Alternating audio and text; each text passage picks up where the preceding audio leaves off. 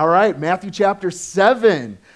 The first half of chapter 6, we spoke about God, um, our relationship with God, and uh, how that relates in worship. And then the second half of chapter 6 really spoke to material things, our relationship to material things. And now this morning we begin chapter 7 of Matthew, and this speaks into our relationship to other people.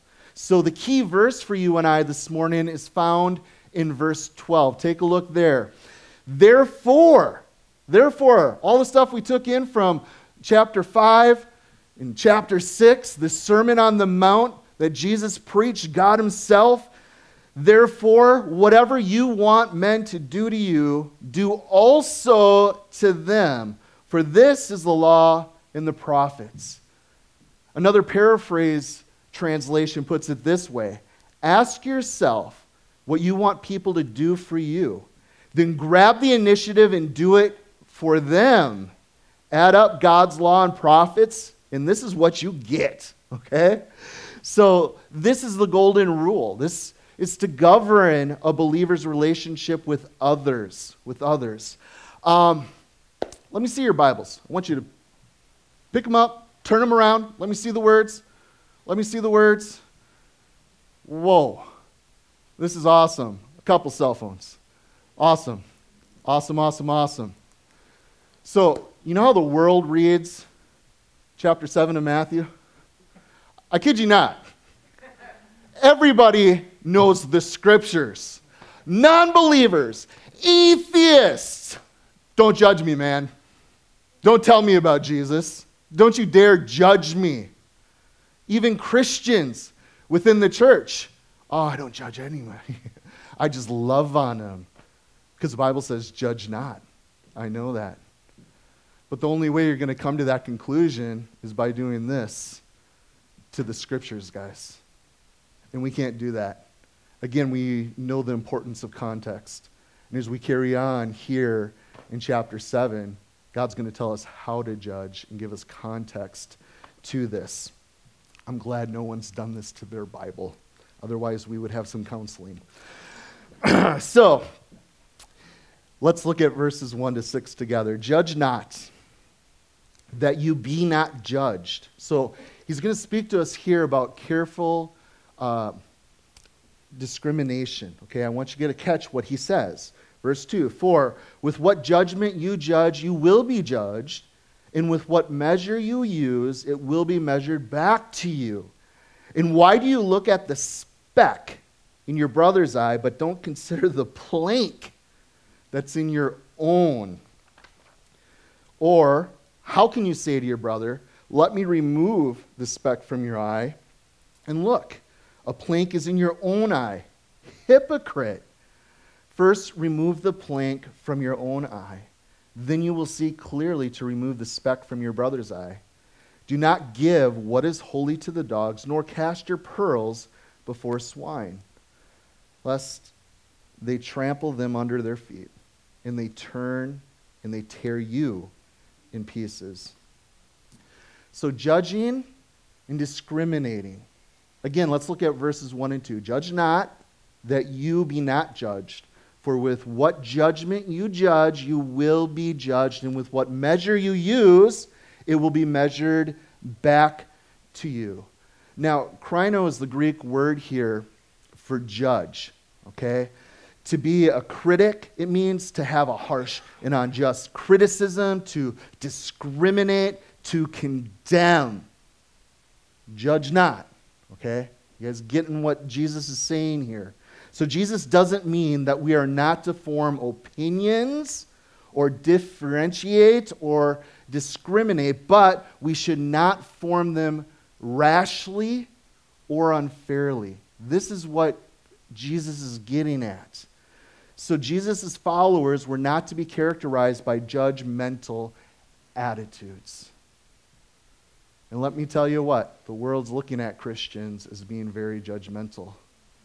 Where is that coming from?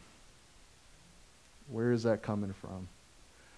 Most Christians don't do this, but the few that choose to be rash and harsh they've really made the church look pretty ugly because that's what our loving news people put on the news for us.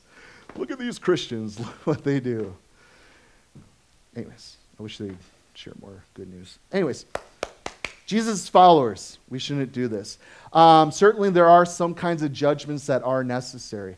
Consider the Gospel of John, chapter 7, verse 24. Do not judge according to appearance, but judge with righteous judgment.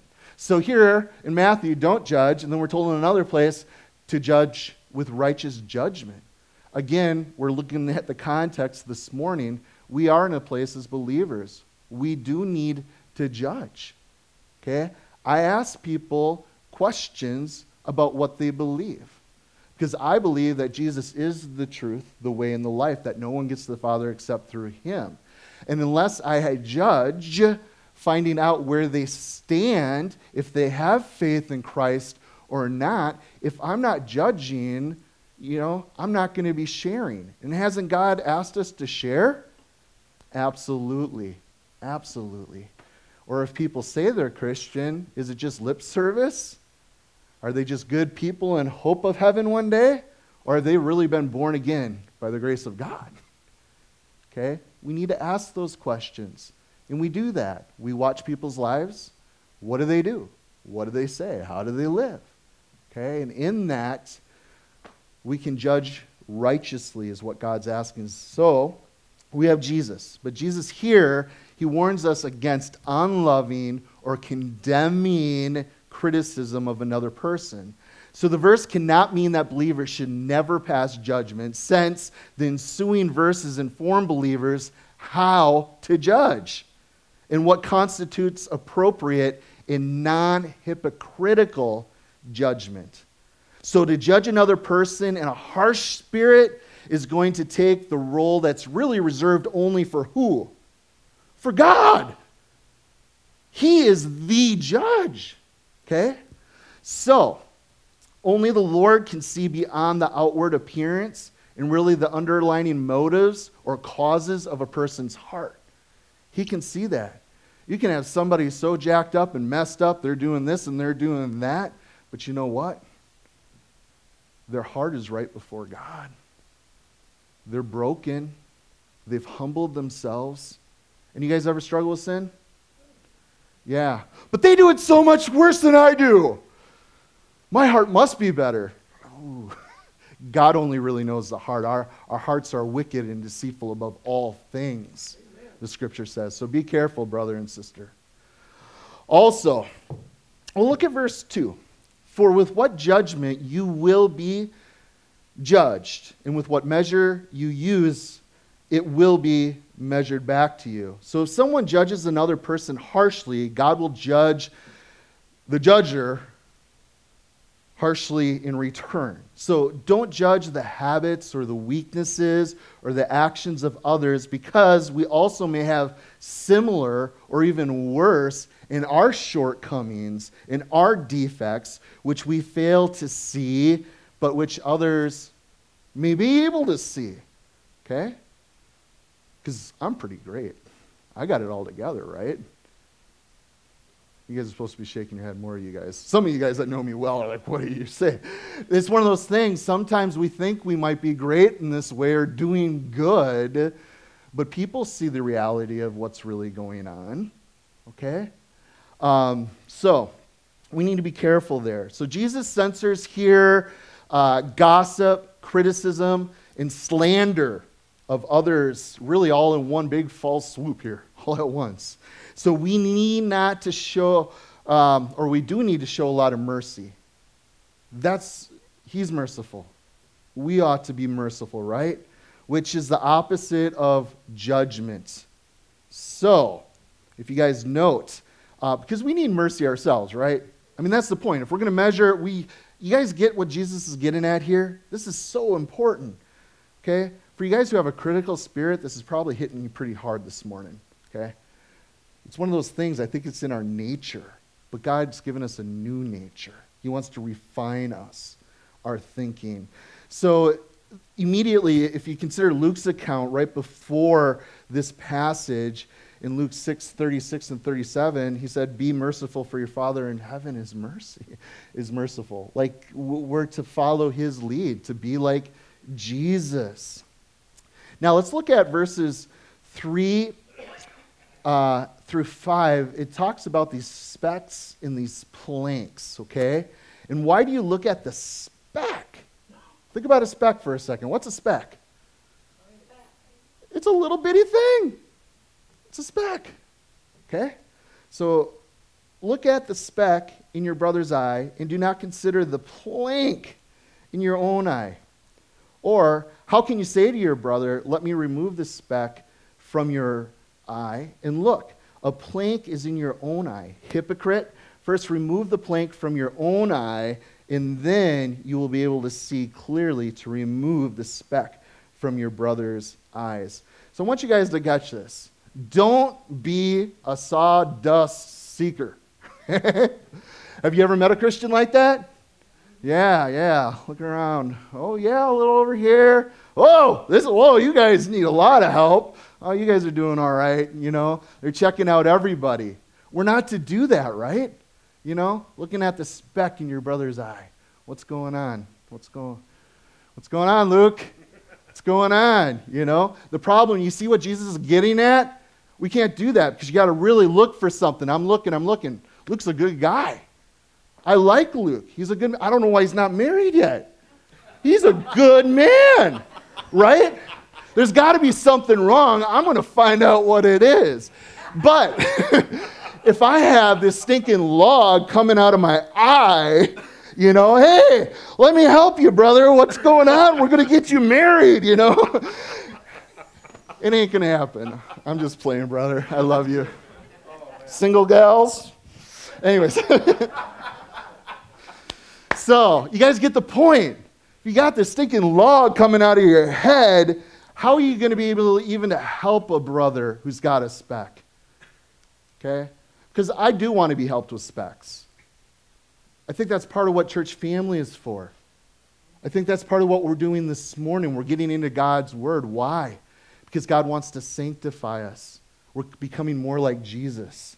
And let me tell you what, there's a lot of specks in our life a lot of logs too.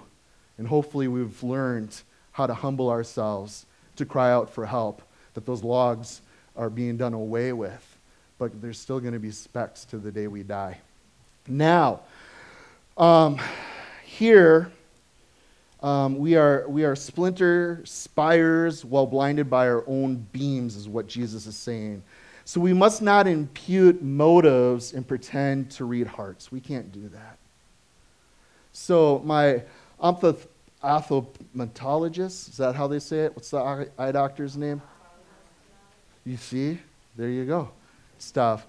Any you guys ever get some sawdust or something in your eye really bad where you had to go in? Yeah, aren't you grateful, Jared, that they care? Like they're gentle. Like it's your eyeball. I can't even tell. I, oh, I used to do contacts. It was like the hardest thing. I just hate touching my eyeball. Now I have children, they get stuff in there, and I'm like, oh, I'm so careful. And that's the way the doctors are. They're so gentle, okay? Um, they, they, they do it with care. So a number of times, you know, I've had sawdust, or the worst, you guys ever get that eyelash that just will not come out? And it's like the more you rub it, the worse it actually gets, and you're hurting yourself, okay? Um, you got to be really gentle Sometimes it's just best to be left alone. Okay? Sometimes that's good for us with our brothers and sisters. Okay? We see this thing. Maybe it just needs to be left alone. Nothing needs to be said. I just need to start praying and praying a lot for them. Okay? Um, so we're all junior ophthalmologists. Okay? I, ophthalmologos, is the Greek word. Okay? That's where we get I from and we must use special care when treating our patients. So, do you, here's the question do you see clearly enough to be able to help someone else? Or is there a beam that needs to be repented of still? That needs to get cut off, removed. So, first do your own eye exam before you help others. You guys can jot down Psalm 51, verses 10 and 13. David crying out. This is after, right after his uh, getting busted for the sin with Bathsheba and having Uriah murdered. He's crying out to God and he says, God, create within me a new spirit, okay? And renew a steadfast spirit within me. That, he says, I will teach transgressors your ways, and sinners shall be converted to you. Did you see where David started? God, work on me. I got issues. I have problems. My heart is not right. Please renew a right spirit, a steadfast spirit within me. Then I will go and I will share and I will make converts for you. You see how that works? So, Jesus here, and I think this is so important. I'm going to pause just for a second. Discipleship. This is so key. This is what discipleship is. Lord, you've done a work in my life. You've given me a new heart. I have been born again of your spirit. I'm growing in you. I'm walking with you. And he has asked us to come into his mission. And being a part of his mission, kingdom business, is making disciples, guys. And how are our hearts renewed? How do our minds get renewed? How are we sanctified? Is through the Word of God, guys. It is so important that we are discipling people, not just getting together for coffee. How was your week? How was your week? Great, great conversation. Let's pray real quick because I got to go somewhere else. Okay? We're spending time together in the Word. We need to be do that, doing that. The Van Coolens were up here last week. They're going to be starting pretty soon a study at home in First John. Phenomenal, phenomenal book. Okay, one of my faves. You guys want to get stirred up? You want to be discipled? Go to the home study. Laura's going to be starting going through Genesis on Monday nights with the gals. You know, gals, go. Get into the Word.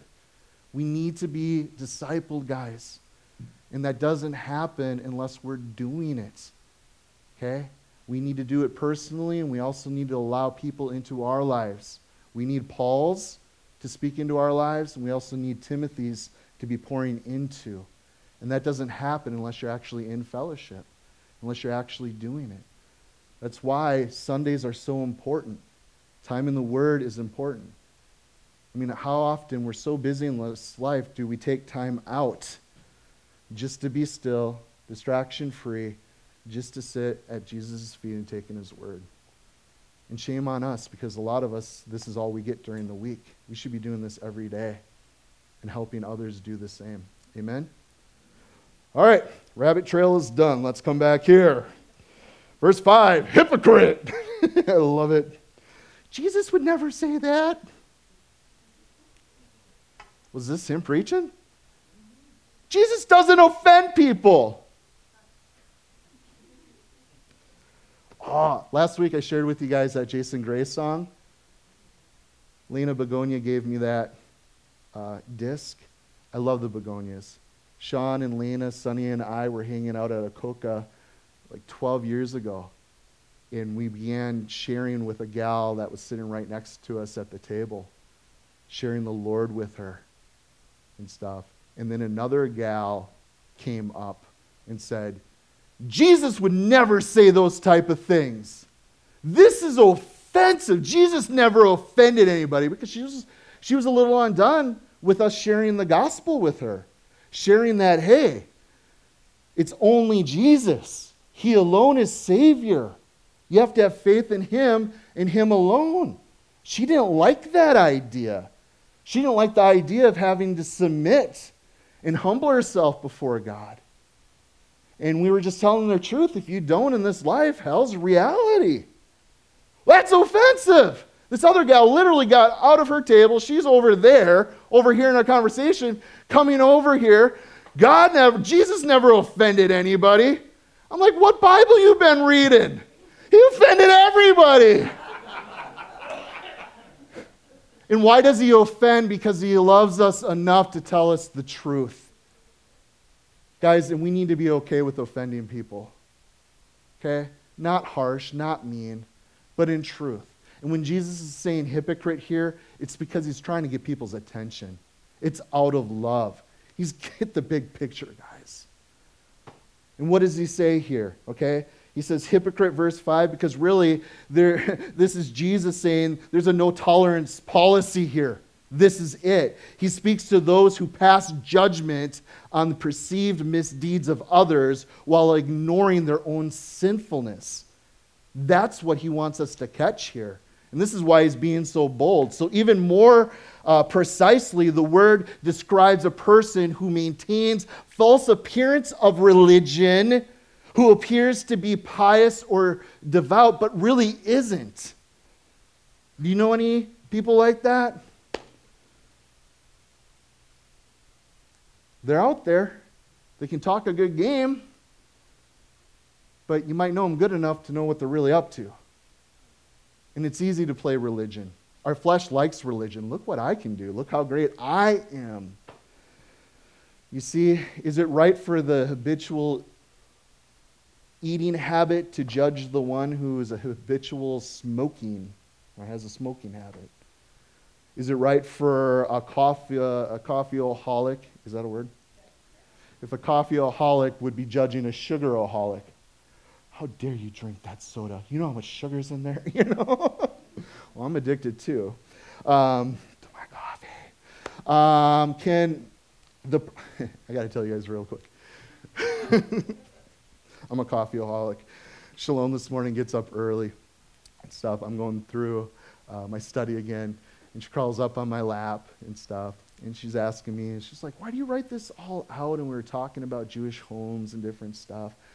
I'm like, dang, girl, your breath is stinky. You need to go brush your teeth. Well, you got coffee breath, Dad. You know? and stuff. And it's so easy for us to judge one another. Look at you. Well, look at you. You know? Anyways, uh, let's carry on this thought. Can a person with hatred judge the person who's a murderer? Can a person who struggles with lust judge an adulterer? Can a person, uh, let's say, can one who, um, let's say, pulls through a stop sign slowly, judge the person who likes to go 95 on the freeway? You guys getting the point here? Okay, good. So he says here, you will see clearly, meaning you'll have a proper perspective. And then he tells us to remove the speck. When you're able to see clearly, you're able to remove that speck. Okay? And that's where God wants us to be, in that place. So he argues that for the sake of maintaining community holiness, okay, members of the kingdom must deal with the issues of sin. If you're abusing your wife, something's going to be said to you. If we see you struggling with habitual sin. I hope that we love each other enough to come alongside each other, that we're in a good place, that we can come along and minister to, okay? To help bear that burden, to pray with you, to speak truth into your life. That's why fellowship, discipleship is so important, guys. We need to be able to do this. However, before someone can help others, they must dispense with sin in their own lives first. Their own lives first. Okay? Um, dealt with people who struggled with a lot of addictions, different kind of addictions over the last decade. Um, and in that, um, we minister to people. Uh, when I was in the jail, they would get, you know, let go, free to go um, and they would join uh, support groups. Okay, some of them Christian support groups, but I didn't really care for the groups, and this is the one reason why. They're hanging around with a whole other people who are struggling with the exact same thing. Some of you brothers struggle with pornography. You have a hard time talking with me. You'd rather sit down with another brother who's also struggling with the same thing. My thinking would be like, hey, I'm going to find a brother who's found victory over lust. and I want to pray with him. I want to be ministered to from him. I don't want to hang around with the same group that just keeps going through the same cycle. Does that make sense to you guys? Okay. And again, I think it's good to have accountability, but we need to be in a place, guys, that we're able to minister to other people. And that's why, as a family here, we need each other. That's why your personal sanctification and holiness is needed. Does that make sense? We want to go, hey, brother, you know, you're in a good spot with the Lord. You're walking with Him. You're in tune with the Spirit. You know, I've been tripping up. I've been falling on my face. Can we get together? Can we pray? And that takes vulnerability too. You know? And instead, I wish people would come to me because sometimes I have to come to a brother or sister and address an issue. Hey, I heard from so and so this is going on. Is it true?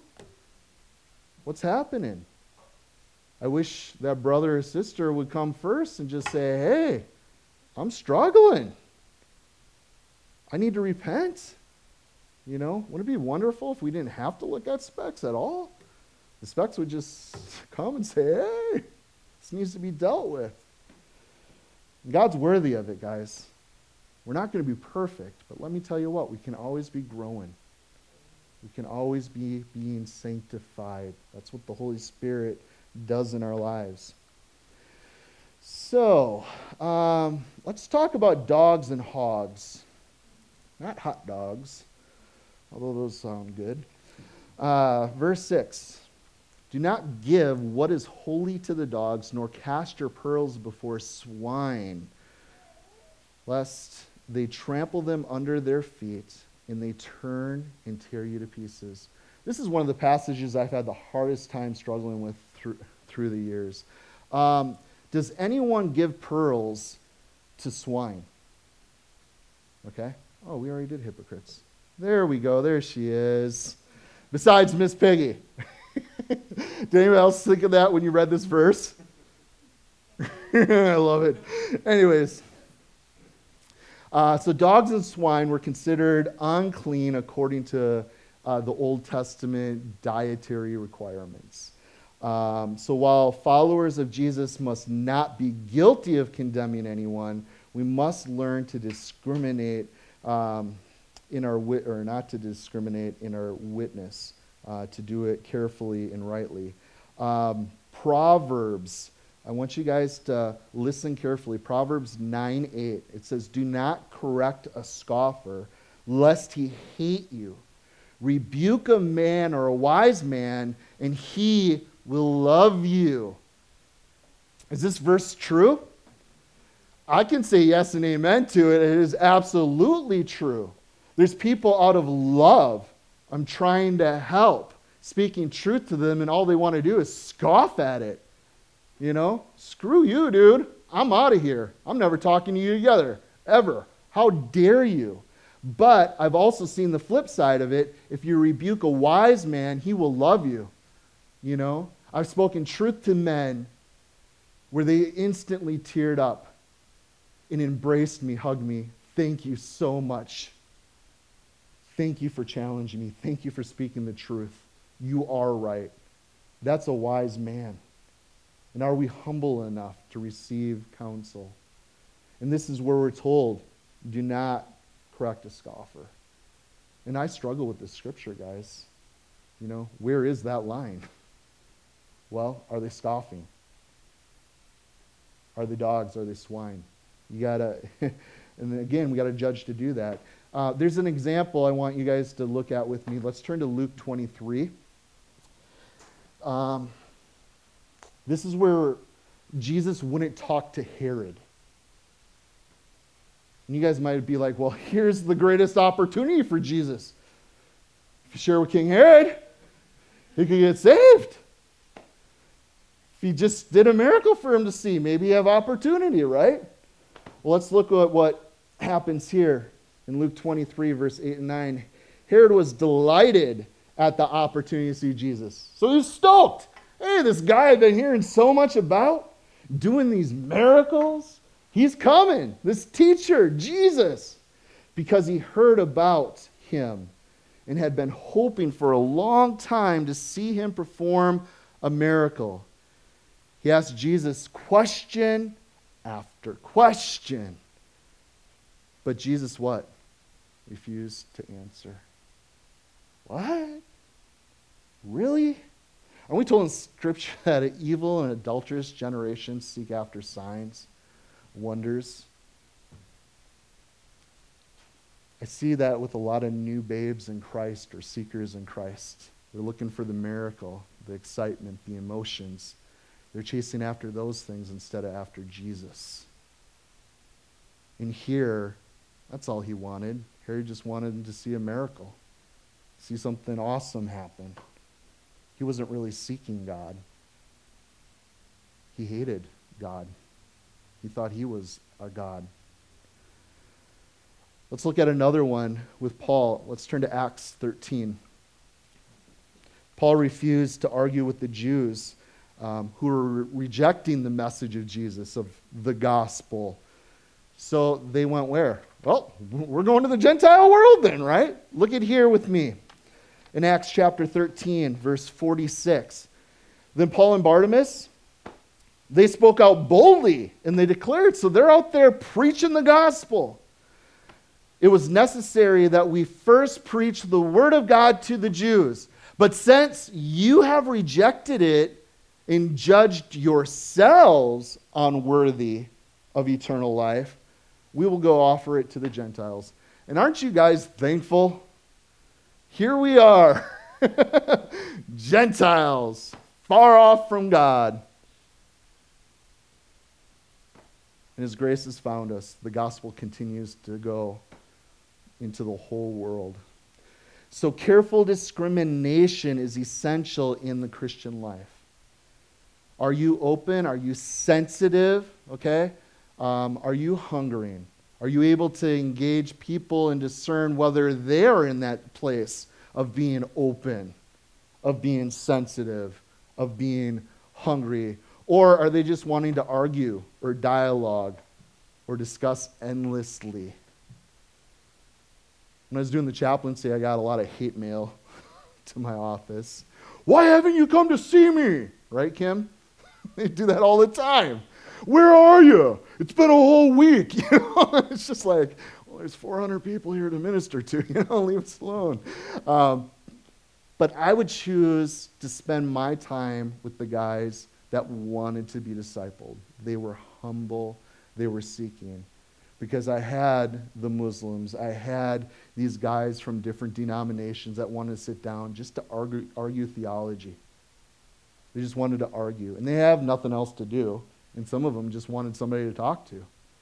Talk, talk, talk, talk, talk, talk. And I'd just be praying for one little opportunity just to have a spiritual something inserted into the conversation. There's those people out there, and we got to be very careful. We got to discern are we going to cast these pearls before swine or not? There's sometimes I have a heart for evangelism. I'm wanting to share with somebody. I engage in a conversation with them and I can tell exactly where their heart is before the Lord. And I've actually felt the Holy Spirit just tell me to stop. Just stop. I'm like, okay, God, this is your deal. I know you love them, but they just want to trample, trample the truth of the gospel underfoot. You know? So, um, but again, before you judge others, judge yourself. That's what Jesus is getting at.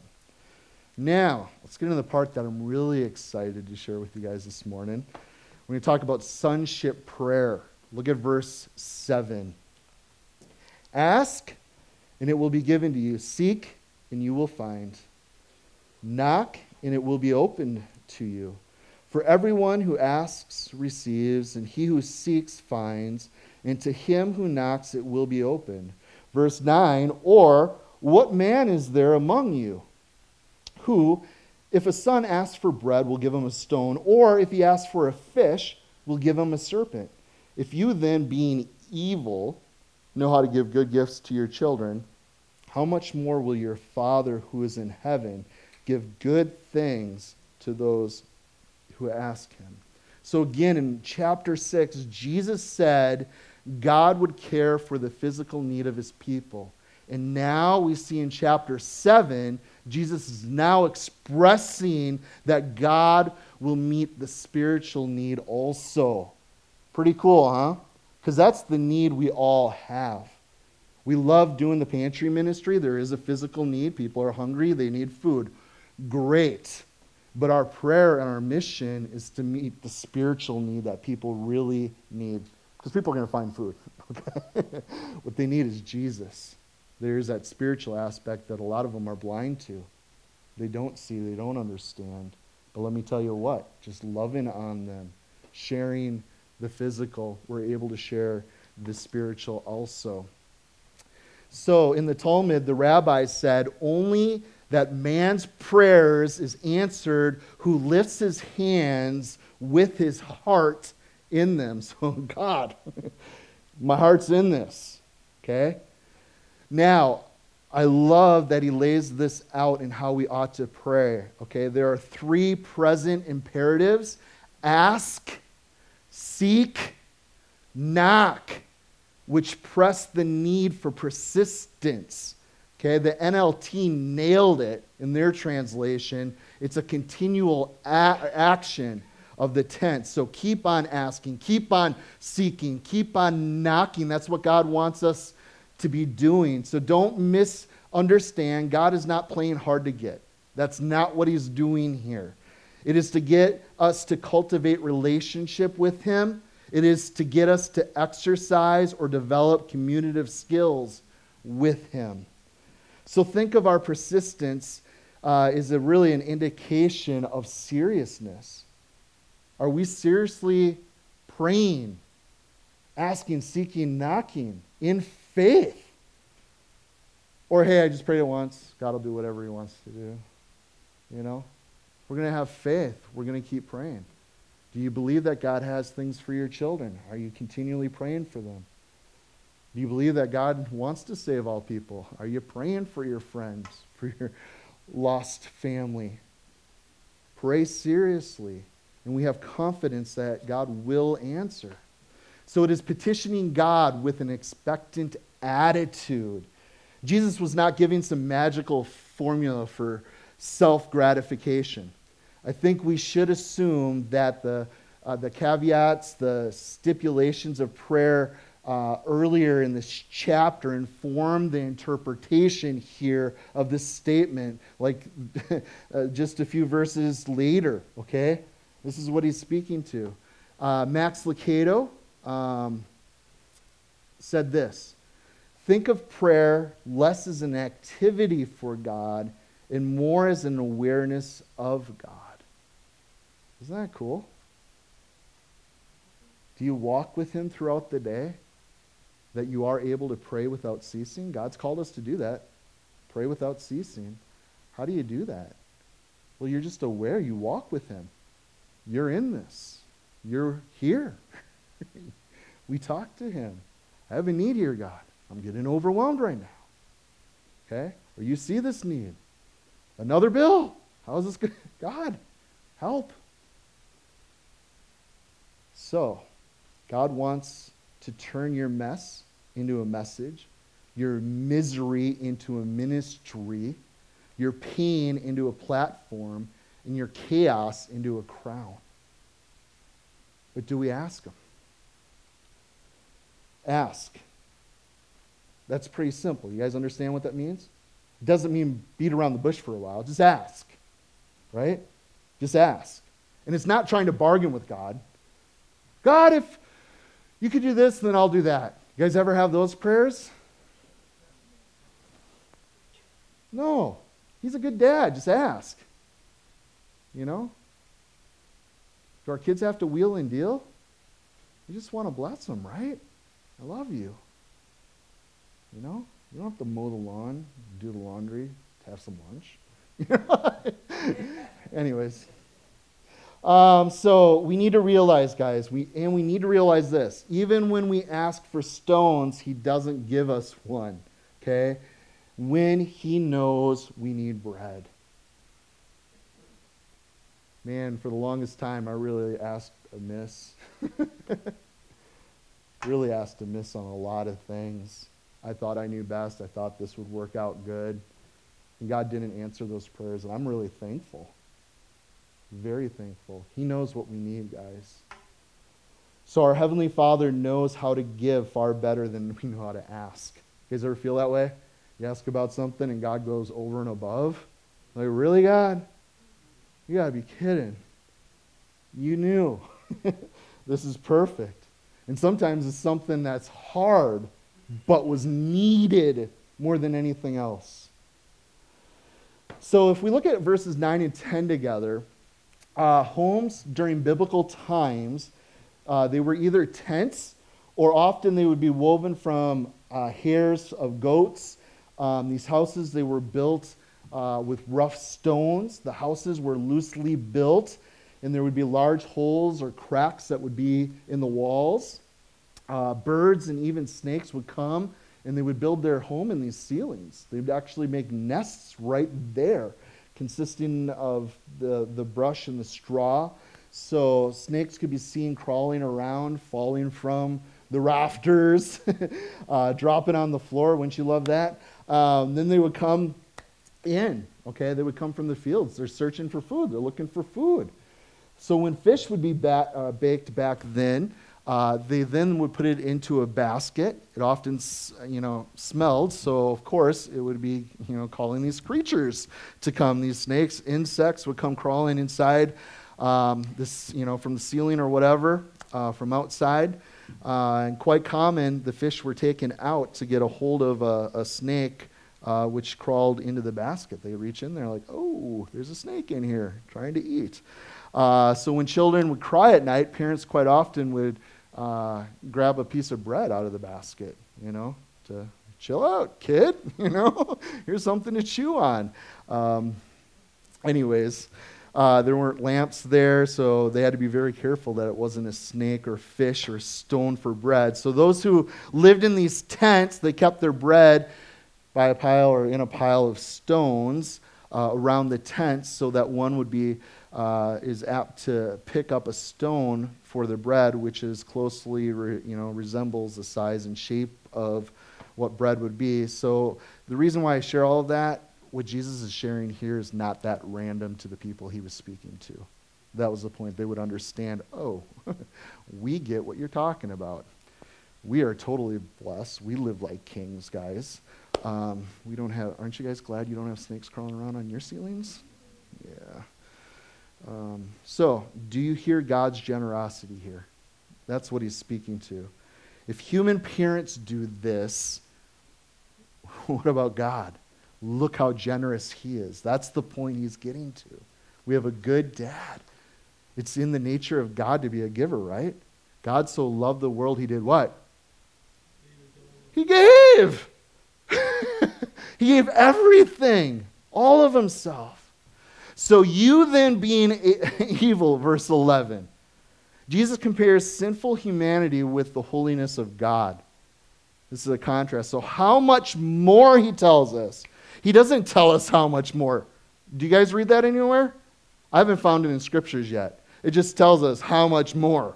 I think that's pretty cool, too, because it lets our imagination off the chain. We can run loose we can run free for a while here. So it's when I'm hoping for a biscuit, okay? He's baking up a fresh cinnamon, you know, pull apart loaf that's gluten free, that tastes as good as Cinnabon in the mall. You know what I'm saying, guys? Oh, you guys are blessed. But the point is much more. Do you guys see that there? Much more. Now, I want to get some context before what he just said here. Let's turn to Luke's Gospel, chapter 11. You guys recall the knocking at midnight from the neighbor? Well, that's the context of the passage here. And Luke fills us in a little bit more. We're going to look at Luke's account in chapter 11, verses 5 to 8. And he said to them, Which of you shall have a friend and go to him at midnight? I'm glad none of you are those type of friends. And say to him, Friend, lend me three loaves. Verse 6 For a friend of mine has come to me on his journey, and I have nothing to set before him.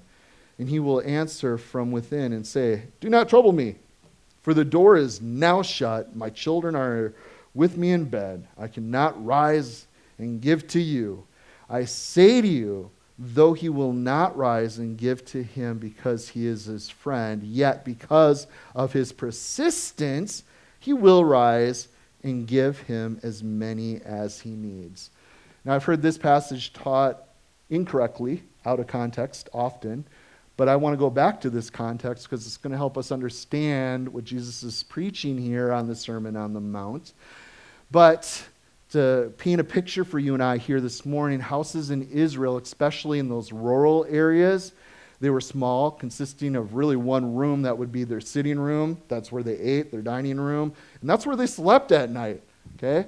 Um, so this, this house had one door, which was left open through uh, the day, but when evening came, they closed it, and then they would put in a, a, a wood uh, bar or something um, to, through the rings of the door to hold it shut so no intruders could come in at night. Mats then would be laid out where they were spread out and used as beds, uh, which the family in those little room would sleep in a row. Okay, and they had a lot of kids back then, all packed in like sardines there. Thus, it was difficult. Okay, they didn't have electricity back then. The candle was already blown out to get up in the middle of the night. Okay, walk over your children to go open the door or something. That would be ridiculous, right? Um, so, what this doesn't mean Okay, though we are to be persistent in prayer, it is not the main point here. Because this word persistent, you guys can look it up in the Greek. This is the only time that this word is used anywhere in the New Testament. Okay, it means shameless, uh, uh, uh, shamelessness. Okay, only time that it's used. So the neighbor was ashamed not to help his friend, for he knew that if he violated that social code, he would be a target of abuse throughout the whole village. So God is not being compared to a sleeping neighbor. That's not what this is saying. He is a God that never sleeps, guys. Okay? He is a God whose door is never shut. He is a God who is never put out to help in time of need. Instead, God is being contrasted to this neighbor. He is saying here if a sleeping neighbor on the basis of friendship and social etiquette will meet the needs of her friend, how much more will your Father in heaven meet the needs of his own child? That's what he's getting at here. Okay, and this really speaks to the sonship idea that we have this privilege of being his kid to come to him, to ask, to seek, to knock, to pray, right? So, what it does mean Jesus clearly applies this Jewish rule of contrast, and this is called parabolic contrast. All that the friend was, God is not, and the friend's answer stands in sharp contrast to the answer of God. So, God is a loving father, He's not a grouchy neighbor. Now, after the uh, parabolic contrast, then he gives this parabolic comparison in verse 9. Oh, and really quick before we jump into this ask. A S K. Ask, seek, knock. Easy way to remember, right? Cool. I just threw down a little Sunday school upstairs. Anyways, look at verse 9. So I say to you, ask, and it will be given to you. Seek, and you will find. Knock, and it will be opened to you. For everyone who asks receives, and he who seeks finds, and to him who knocks it will be opened. If a son asks for bread from any father among you, will he give him a stone? Or if he asks for a fish, will he give him a serpent instead of a fish? Or if he asks for an egg, will he offer him a scorpion? If you then, being evil, know how to give good gifts to your children, catch this, guys. How much more will your heavenly Father give the Holy Spirit to those who ask Him. Wow.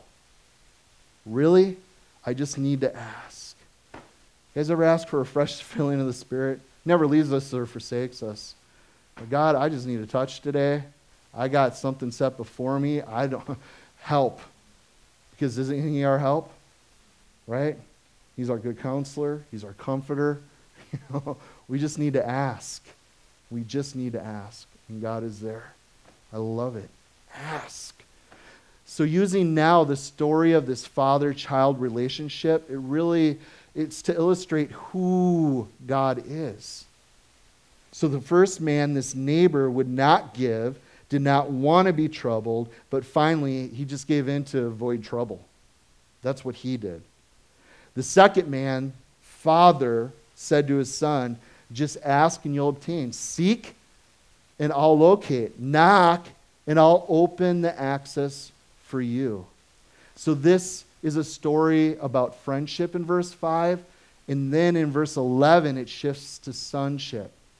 You guys got a good grasp on this now? Does this make sense? Good. So true prayer is not based on friendship with God. It's not, hey, buddy, buddy Jesus. You guys ever see that picture? You know? Yeah, he is a friend. But the reality is, he's our dad, he's our heavenly father. So the fact that we are his children of God, that's why we get to pray. And we need to ask. Because a father meets the needs of his kids not to avoid shame, but to express love. Isn't that beautiful? So, okay. What does it mean then to ask, seek, knock then? What does that mean? It's not trying to twist God's arm to get what you want. You guys getting this? That's not what he's saying. It means keeping close communion with the Father. It means knowing His will. For this is the law and the prophets. Okay? This is what he's saying. Okay? And when we come back then to the golden rule, this is what I want to wrap up. Okay? As we pray, we get to know him. And when we pray according to his will, we know he hears us, right, guys? Okay? So it's a good place to be in close communion, you're going to know what he's up to. We can pray into this. The golden rule, therefore, whatever you want men to do to you, do also to them, for this is the law and the prophets. Again, I want to read the paraphrase one because I really, really liked it. Here is the simple rule of thumb for, uh, or guide for behavior. Ask yourself what you want people to do for you, then grab the initiative and do it for them Add up God's law and prophets, and this is what you get. Now, this is known as the golden rule, right? We all know it is the golden rule because it is a central role of Christian ethics. Pretty simple. Now, this phrase uh, really epitomizes Jesus' ethical teaching and describes how a community of believers should be acting, interacting with one another. This was often quoted back then in the negative. It was used by Hillel, Philo, uh, Isocrates, Confucius. They all used it in the negative. The golden rule is strictly Christian because it's put into the positive. It does not say, don't do to others what you don't want them to do to you. So Jesus gave it a positive spin. I love that. So the golden rule is not to sum up Christian truth, nor is it to or is it God's plan for redemption. It's the golden rule. Wiersbe said this we should no more build our theology on the golden rule than we should build our astronomy on twinkle, twinkle, little star. Okay? So, this great truth is simply a principle. Catch this. It's just a principle that ought to govern our attitudes towards others. It's kind of like a pocket knife. You just pull it out when you need something quick, ready to use in sudden emergencies, when you don't have time to go and ask for advice or read a book. Okay? The golden rule. Well, I don't know what to do in this situation. Well, what would I want them to do to me or do to them? You just do that, okay? Pretty simple. So that's the first 12 verses here this morning. Now, we haven't partaken in communion, and we purposely wanted to wait to the end because I want to kind of go back to where we first started this morning. Okay? We need to be able to see clearly. And part of that is we need to examine ourselves And that's something God asks us to do when we come to his table, doesn't he? Examine yourselves. There might be some logs that need to be dealt with, need to be repented of. Because when we come to the table, we know that our righteousness is Jesus, that our holiness is Him. We are in Christ, okay, because of His sacrifice, laying down His life, shedding His blood for the remissions of sin. But before we come to the table, the Lord wants us to examine ourselves. So, what I'd like to do is have a couple of the men pass out the elements. But I want you guys to take a moment personally, just to be still before God and just examine. Cry out like King David did in Psalm 139 Search me, O God. Find if there's any evil way in me. You know, show me. Deal with that this morning. Don't worry about your husband or your wife or who might be here that whatever. This is between you and God.